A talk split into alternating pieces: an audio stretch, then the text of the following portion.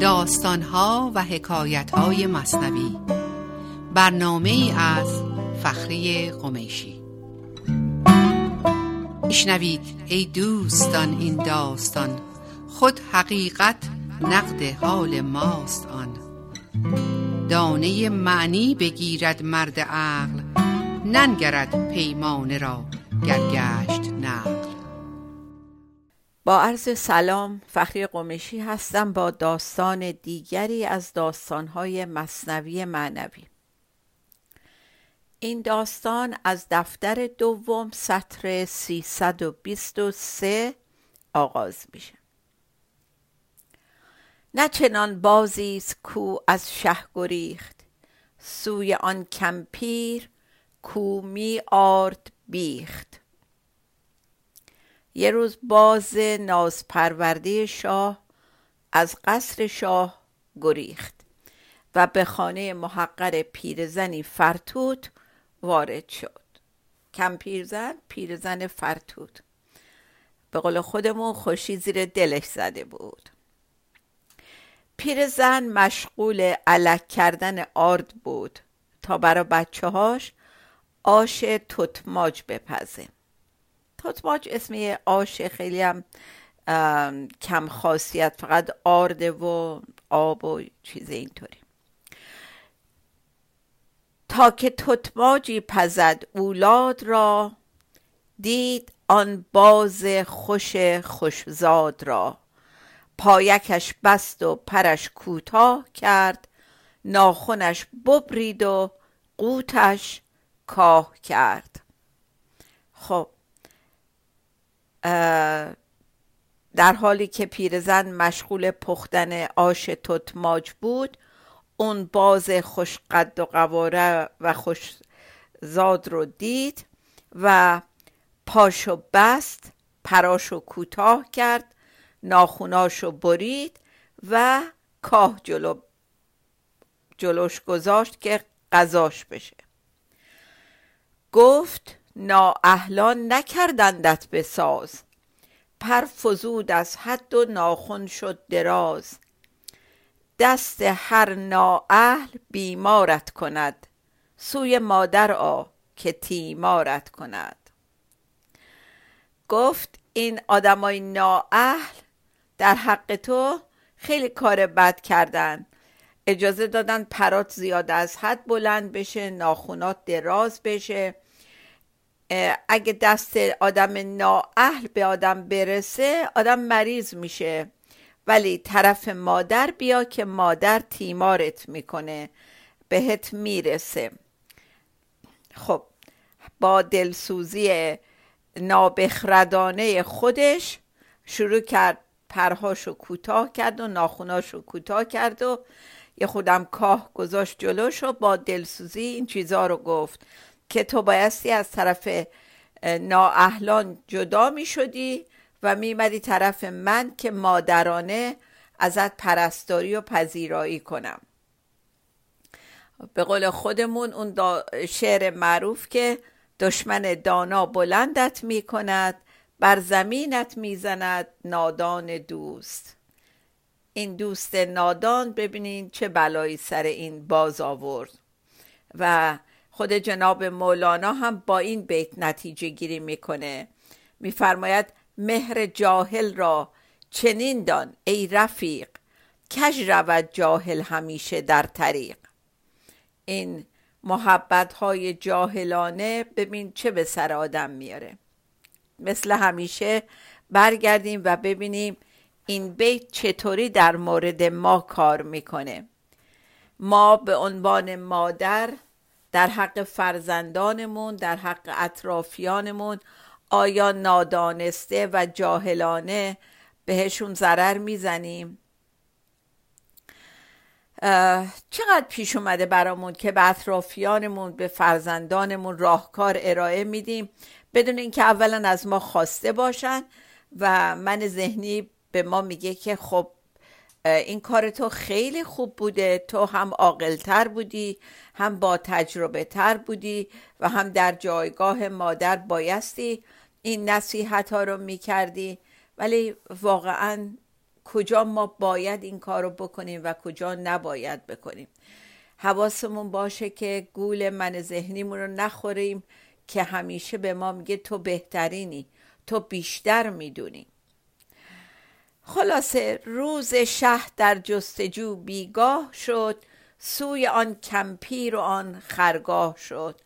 اون روز شاه به شب دیگه داشت نزدیک می‌شد.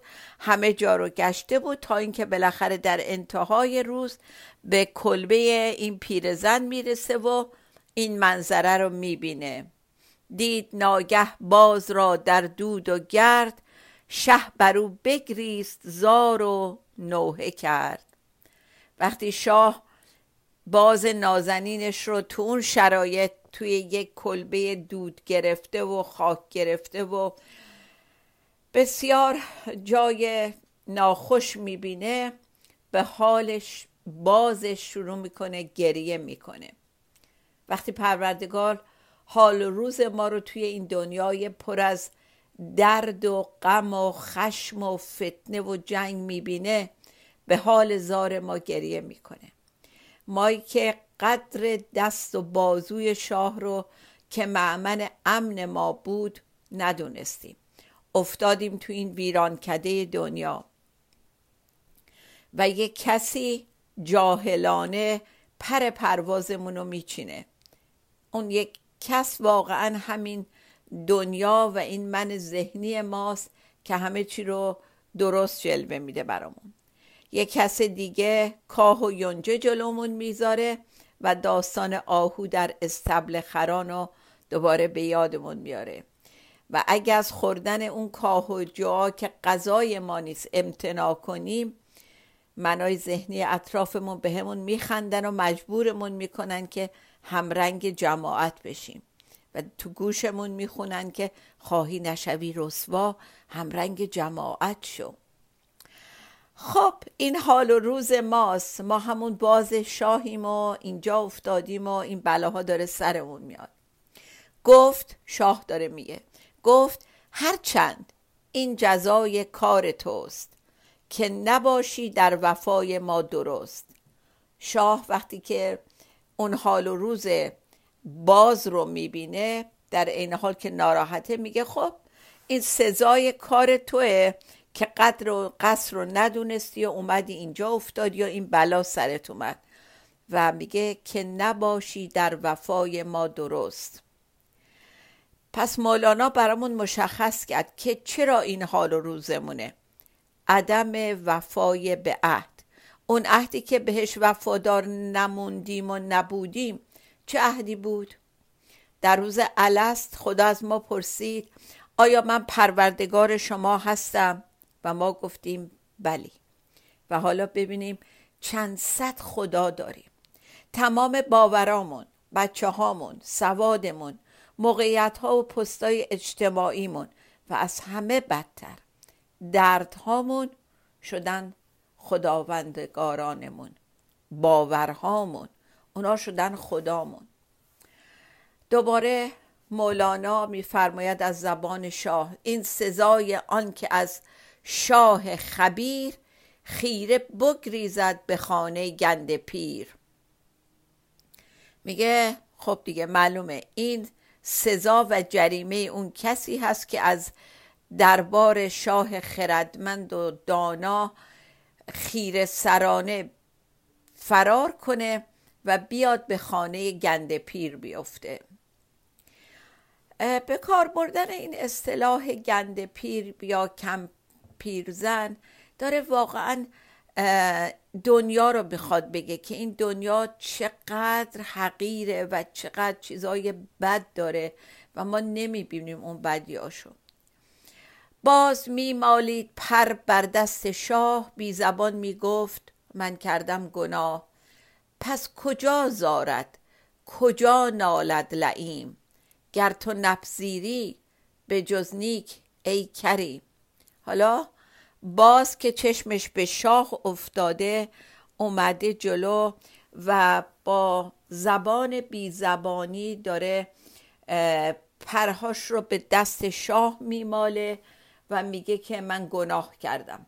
داره اعتراف می‌کنه. بعدم میگه پس کجا زارد؟ کجا نالد لعیم میگه که وقتی که می‌فهمیم اشتباه کردیم آیا جای دیگه ای بجز برگشت به خود خدا داریم؟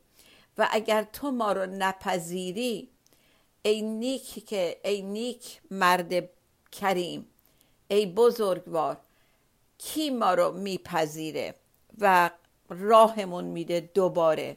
یعنی واقعا ما هر جایی که اشکال کار خودمون رو ببینیم و پشیمون بشیم از اون وفا نکردن به عهد و برگردیم خدا ما رو میپذیره. دو بیت از ابو سعید ابوالخیر دارم که اینجا خیلی واقعا مستاق داره. ابو سعید میفرماید بازا بازا هر آنچه هستی بازا گر کافر و گبر و بت پرستی بازا.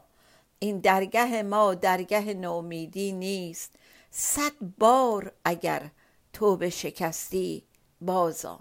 همیشه در پذیرش بازه برا ما و فقط کافیه بفهمیم اشتباه کردیم عذرخواهی کنیم و برگردیم. حتما پذیرفته میشیم. اگر با همه وجودمون قصد برگشتن داشته باشیم و قصد توبه کردن داشته باشیم. خب یه تنفس کوتاهی بگیریم و برگردیم. با ما باشید.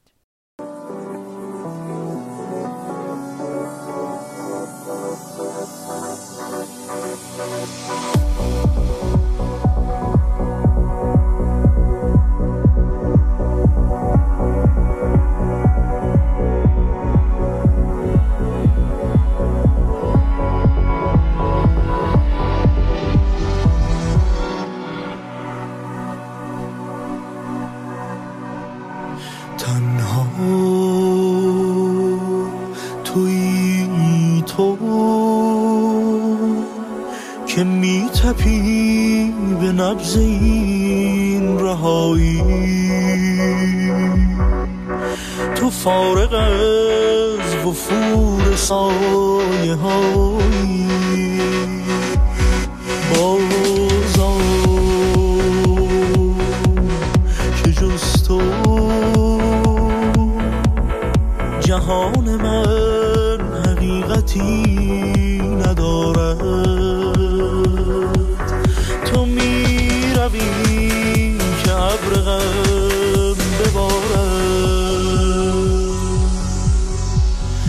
سمت ماندنت راهی نمی‌شوی. چرا؟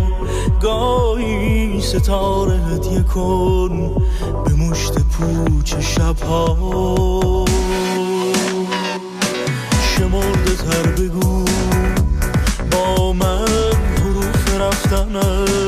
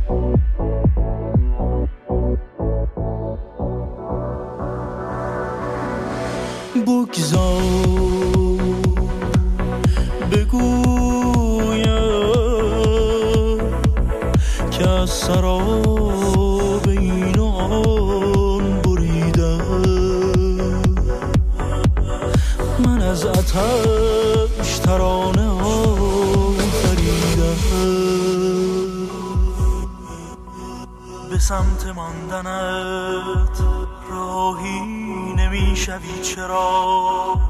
گاهی ستاره هدیه کن به مشت پوچ شبها. شمرده تر بگو با من حروف رفتنت. تا من بگیرم از دلت همه به با عرض سلام مجدد برگشتیم برای بقیه داستان باز و کمپیرزن.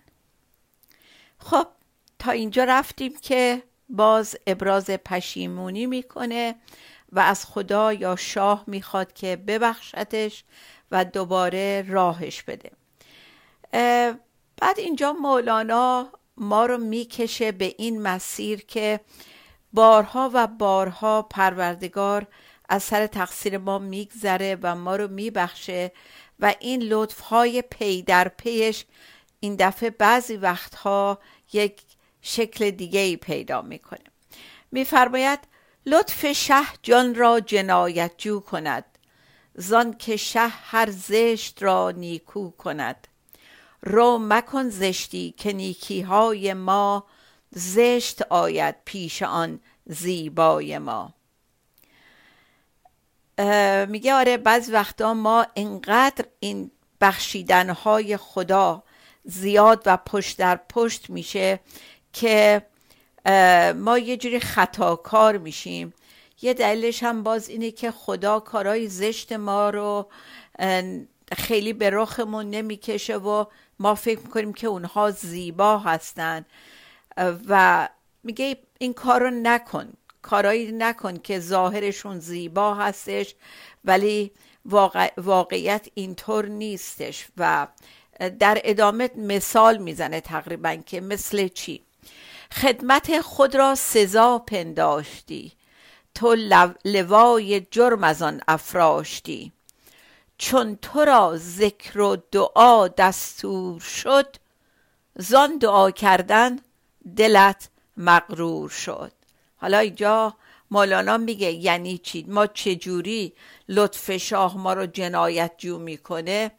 میگه که خدمت خود را سزا پنداشتیم. ما یک کاری که می‌کنیم فکر می‌کنیم که این واقعا شایسته درگاه حق هست و پرچم چیز بلند می‌کنیم که ما یه همچین کار خوبی کردیم. بعد میگه خدا چرا به ما یاد داد که چطوری ذکر و دعا بکنیم؟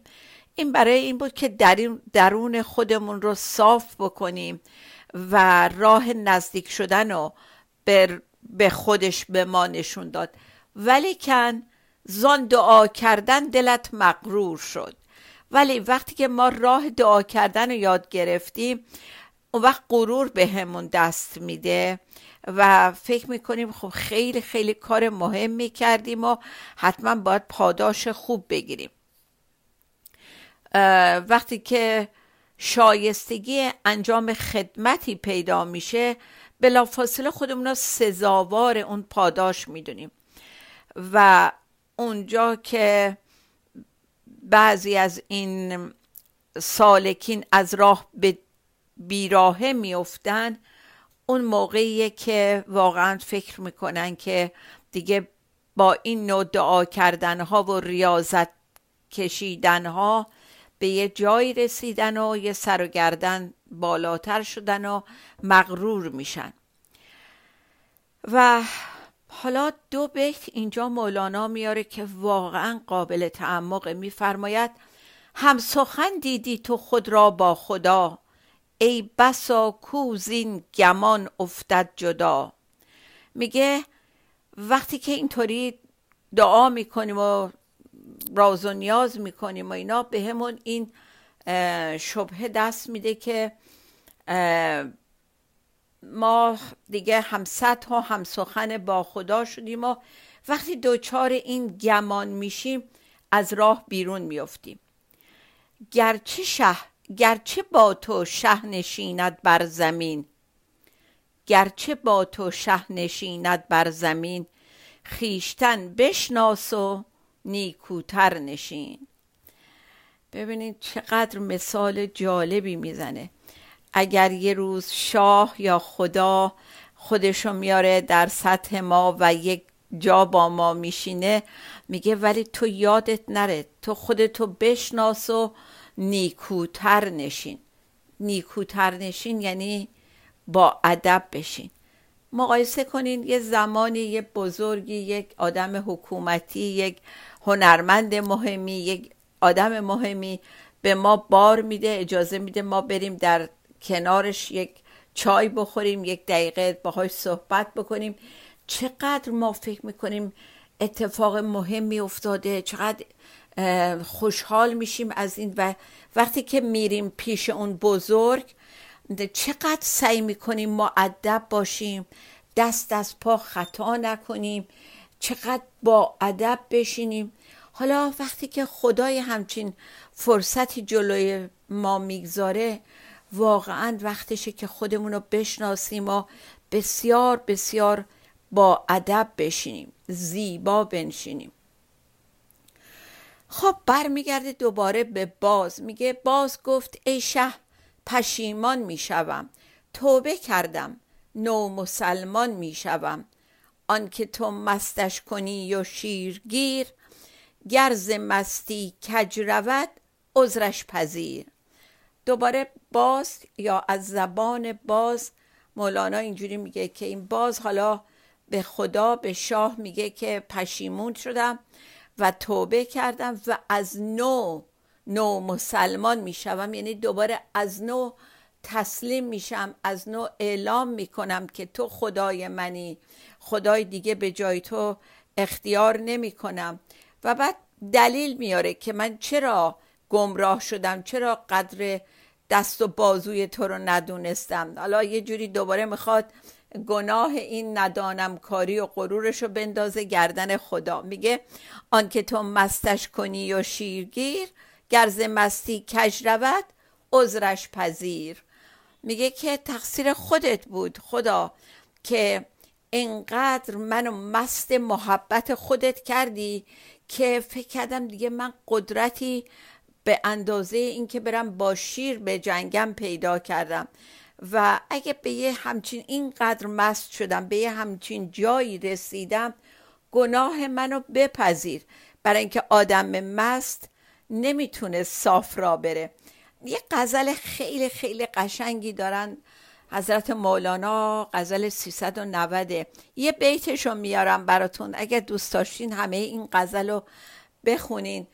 گر تو را کوبی رسد از رفتن مستان مرنج. با چنان ساقی و مطرب کی رود هموار مست؟ داره میگه وقتی که تو کل اون غزل میگه که وقتی تمام کائنات مست محبت تو هستن دیگه کی می‌تونه صاف را بره؟ و بپذیر این کجروی مستان رو. و رنجیده نشو از کار زشت ما. خب دوباره ادامه بدیم. داستان باز رو با شاه. گرچه ناخون رفت چون باشی مرا برکنم من پرچم خورشید را. ورچه پرم رفت چون بنوازیم چرخ بازی کم کند در بازیم. میگه اگر تو دوباره قبول بکنی که منو زیر بال و پر محبت خودت بگیری من قادرم با اینکه دیگه پنجه ندارم برای شکار پری ندارم برای پرواز.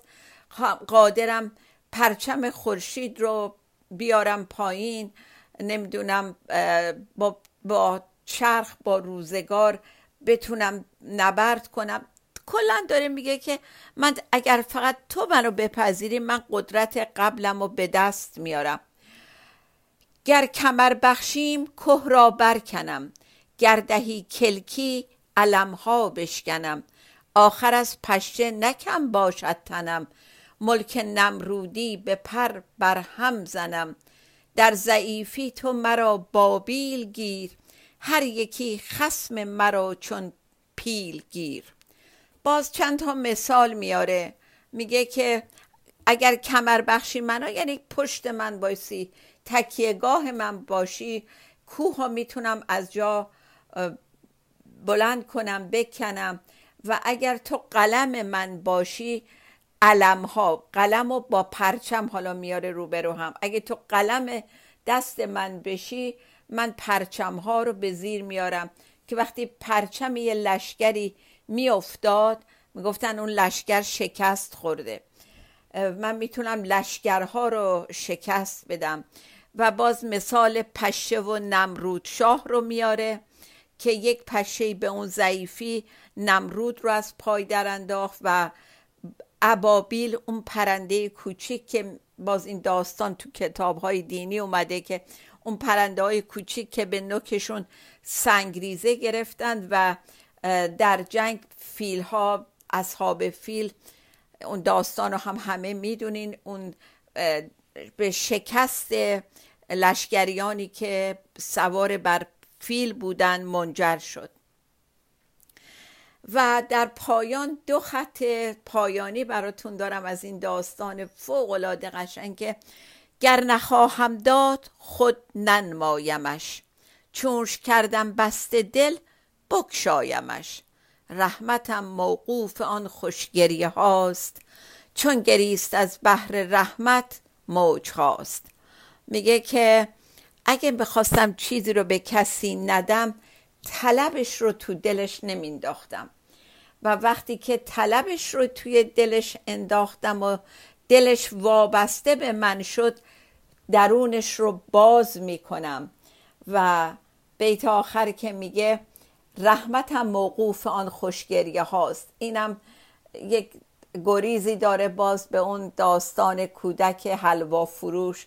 که ایشالله توی فرصتی براتون خواهم گفت که میگه که اون گریه از روی لطافت و طلب و تمناست که موج رحمت منو جاری می‌کنه و سرازیر می‌کنه.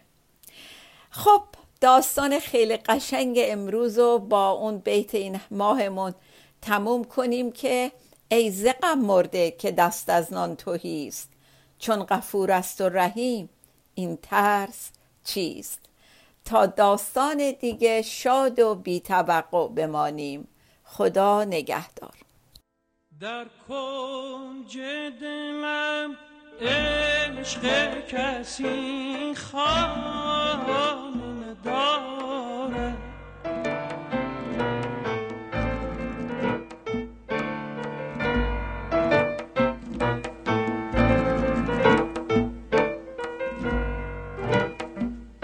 کس جای